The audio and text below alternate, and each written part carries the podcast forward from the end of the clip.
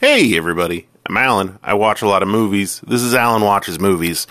Uh, if you are doing what I assume everyone does that listens to this podcast and just listening to movies that you are curious about my opinion on and not listening to them in order of any sort, uh, I started today, uh, or yesterday, uh, at the behest, or at the idea of, um, of Brad from the Well Actually podcast, uh, that I started revisiting Disney movies that I haven't seen uh, that a lot of people will consider classics, um, or movies that definitely fit that sort of. I Disney claims almost all of their movies are classics. Like, I don't know of a Disney movie that Disney doesn't shill as this Disney classic. So I think calling them all Disney classics is fine. Uh, even though technically the movie that I watched today is uh, from when Disney just was the releaser of Pixar movies. They didn't own Pixar at the time. Uh, and this is technically a Pixar movie, not a Disney movie. Uh, even though, like I said, they're pretty much the same thing as far as I have never thought of a Pixar movie as not a Disney movie. Uh, I call them Pixar movies because it feels like it's a different classification inside the Disney movie. But to me, they're one and the same. They're very synonymous with each other. Uh, and so I felt that this one counted. Uh, so today I watched A Bug's Life.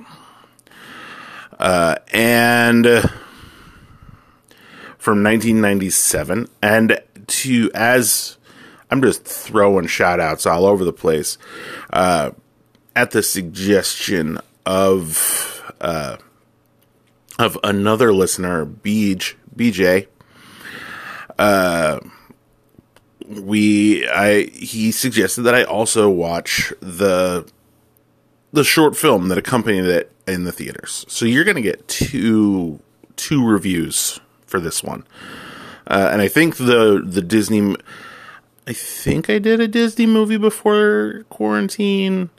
I forget. Um not important. Uh this uh because this is like the third iteration of this same podcast. uh, uh, so I've done I, am pretty sure I've done this before, where I've reviewed the the short as well. Uh, the short went along with, uh, thankfully, Disney Plus is uh, just chock full of product. Uh, they know they they don't really hold back a ton of things from their catalog, and they just put it all out there so uh, the short, which is called Geri's Game, very easy to find. It's on Disney Plus, just like just like the movie was, uh, which is about essentially it's an old man playing chess against himself, and he winds up like losing and whatnot. It's very cute. Uh, it's adorable uh, and and fun. Uh, what I thought was most interesting about it is for a second there through the thing, I forgot that he was. It's four minutes long, and I forgot that he was playing against himself because of the way he is portraying himself as two different characters. Uh, maybe Geri is senile, and this is the only way that he gets uh, any any enjoyment or connection with life. I don't know. I don't know, but that's all speculation on my part. Uh, but it winds up. It's fun. Uh, I recommend it. Like I said, it's four minutes long, and Pixar does. Sh- nobody does animated shorts better than Pixar. Uh, and that's not really saying a ton because nobody, like, there's not really a ton of people that do full length animated movies like Pixar does. So it would, it, you would assume that they would also be very good at short form animation. Um, but anyway, uh, A Bug's Life. So, with Bug's Life, I can tell you that I could tell that this animation was in the earlier stages of Pixar, but I wasn't bothered by it. That, like, it was very interesting. Uh, I do get this movie confu- com- the part of the reason why I got it confused when it came out with, Antz came out around the same time, similar ish look. They both take characters or actors that are generally neurotic. Uh, in Antz, it's Woody Allen, and in uh, A Bug's Life, it. Why the fuck can't I think of the guy from Kids in the Hall that's in A Bug's Life? Uh, I'm gonna Google it because I have to. Uh, Dave Foley uh, from Kids in the Hall. He's great. Uh, the whole cast. So, like what I mentioned about Hercules, where the voice acting didn't work for me. Um, like the voice acting in this really worked. Like there wasn't a lot of it that sort of felt odd and out of place. Um, they and they like they had their their standard. The I mean, I wish I didn't have to talk about Kevin Spacey because uh, I forgot that he was in this movie, and I don't. I'm not. I'm not a fan of him because uh, because he's a shithead. The bright side is in this movie he's playing a shithead, so that's I mean that's excellent casting, I guess you could say. Um, hey, David Hyde Pierce as a stick bug is just fascinating levels of of almost perfect casting. Uh, Julie Louise Dreyfus, uh, she I for another one that I forgot was in this movie, mostly because she's playing like the princess bug, and even in 1997, like when I think of a princess, I think of younger. And I'm not saying I didn't like having Julie Louise Dreyfus in this movie. I think the movie did greatly benefited from that, but that's part of where animation allows you to avoid that that age gap thing that movies do to uh, actresses a lot, where you stop getting work until you're super old. And when you're in your prime, like you get a bunch of work through your 20s, then you turn 30, and Hollywood doesn't know what the fuck to do with you. And then you reach 50, and suddenly they know what they can do with you again. Um, and so, yeah, so you get that. Uh, Phyllis Diller as the queen. It, I love Phyllis. Phyllis is a delight. Denis Leary playing a ladybug.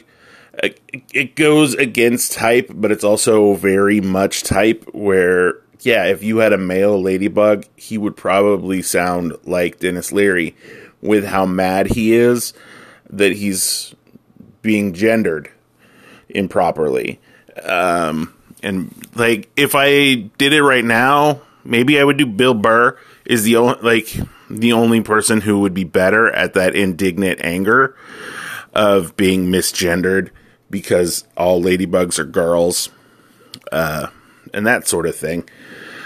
Um,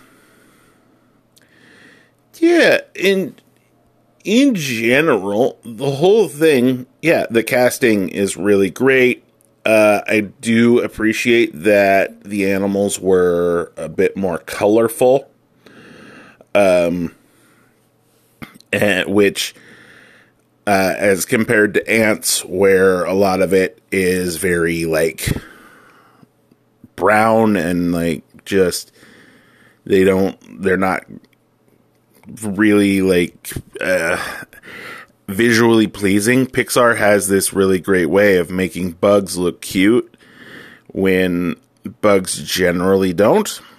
Um, and then like the side characters, the story is fine. Uh, is the is the one thing that I would say about this movie. It's not. It's not uh, of the of the Pixar movies. It's it falls in the Cars category, and that's not a knock on the movie just because nobody likes Cars. Um, but it's a straight A to B story. And it doesn't have a ton of like metaphors and symbolisms and all of the other stuff that later on Pixar has really come to uh, like take and like mold and make it their own. Um, and so, like, for example, Soul. Like, Soul has a definite, um, like, emotional resonance. I talked about it in that episode. Um, like, I guess a better, re- a better sort of thing f- for me to compare it to than Cars because I don't like Cars. Uh, Onward, it's close. It's more along that line, and so as opposed to an Inside Out, you know, um, I was glad to get away from musicals for a minute. And I was excited to like follow along with these these cute little bug story, this bu- cute little bug story, and help him find his own way. And it's very cute. Um, and I mean, yeah, it goes to show that this, like, I don't know, maybe it was because of who they cast that nobody, nobody's clamoring for a sequel to A Bug's Life. But also because Antz also existed shows just how much of a story or how little of a story you can really tell with bugs. Um, and I, but I appreciate that it's not a sequel. There's no sequels uh, that I know of. Uh, I said I said nobody was clamoring for a live action Hercules, and then 40 minutes later, I found out they're making a live action Hercules.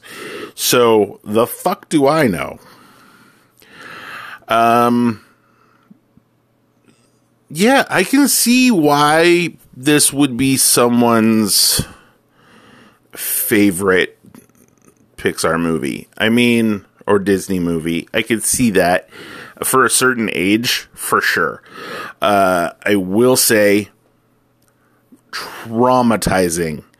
Like Pixar again with their like they do this where they just throw in a villain getting murdered hard.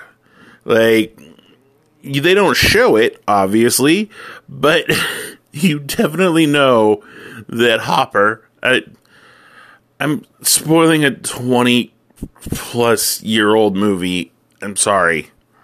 Uh, but Hopper, when he gets caught uh, by the bird, like, just is not just going to die, not just going to be murdered, like, not just like there's th- he's got one one big bird catches him and then there's three little baby birds and the big bird is feeding him to the little birds. So he's just straight getting ripped to pieces. Like limbs are getting plucked off. Like the big chunks of him maybe will get eaten by the big bird and the little parts get eaten by the little birds but either way he's getting ripped apart and like that that can be intense for a kid, for sure. Uh, but other than that, like they do have little things like kids plucked my wings off for a homeless bird, a, homeless bug when he goes into the city, and little things like that that make it fun for adults too. Um, I don't know where I would rank this in terms of other Pixar movies. Uh, I used to have it towards the bottom because I hadn't seen it, and because I hadn't seen it, I didn't feel super safe, or I didn't want to judge it indirectly. I did. I wound up judging it directly, but I'd say it floats somewhere around Ratatouille and Monsters Inc.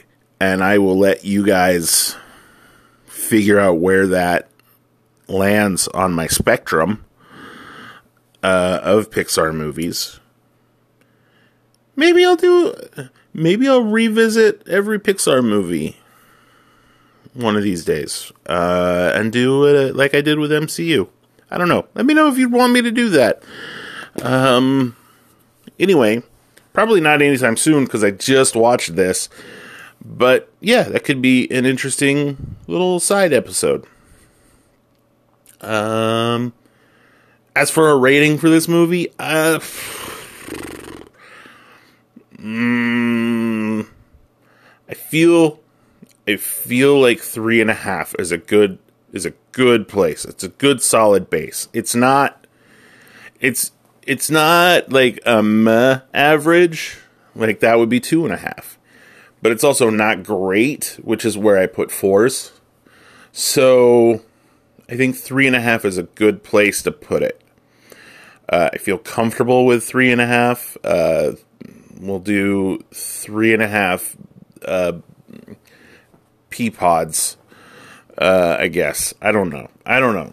Stars. I should just stick to stars. Everybody does stars, though. I don't know. Uh, anyway, that's my review of A Bug's Life. Uh, I'm not gonna. So, not that you guys care about my schedule, but because these episodes just sort of show up. Uh, thank you for listening. Uh, our next episode will probably come out on Thursday when I plan on watching uh, Lilo and Stitch. Um, and then Friday, I'll finish up the week on Friday with Moana, the one that kickstarted the whole thing. Uh, and so, thank you for listening. You can always email me at alan.brand at gmail.com. You can also follow along with the podcast on Instagram and Facebook at Alan at the Movies. You can also like and subscribe wherever you get podcasts. Uh, you are did that because you listen to this. I make that recommend that notice every time I say it. I still say it. Uh, and you can also uh, give me a ratings uh, on the iTunes and a review. That would be great. Uh, and uh, five stars though. Uh, I don't want none of your your shitty four star reviews.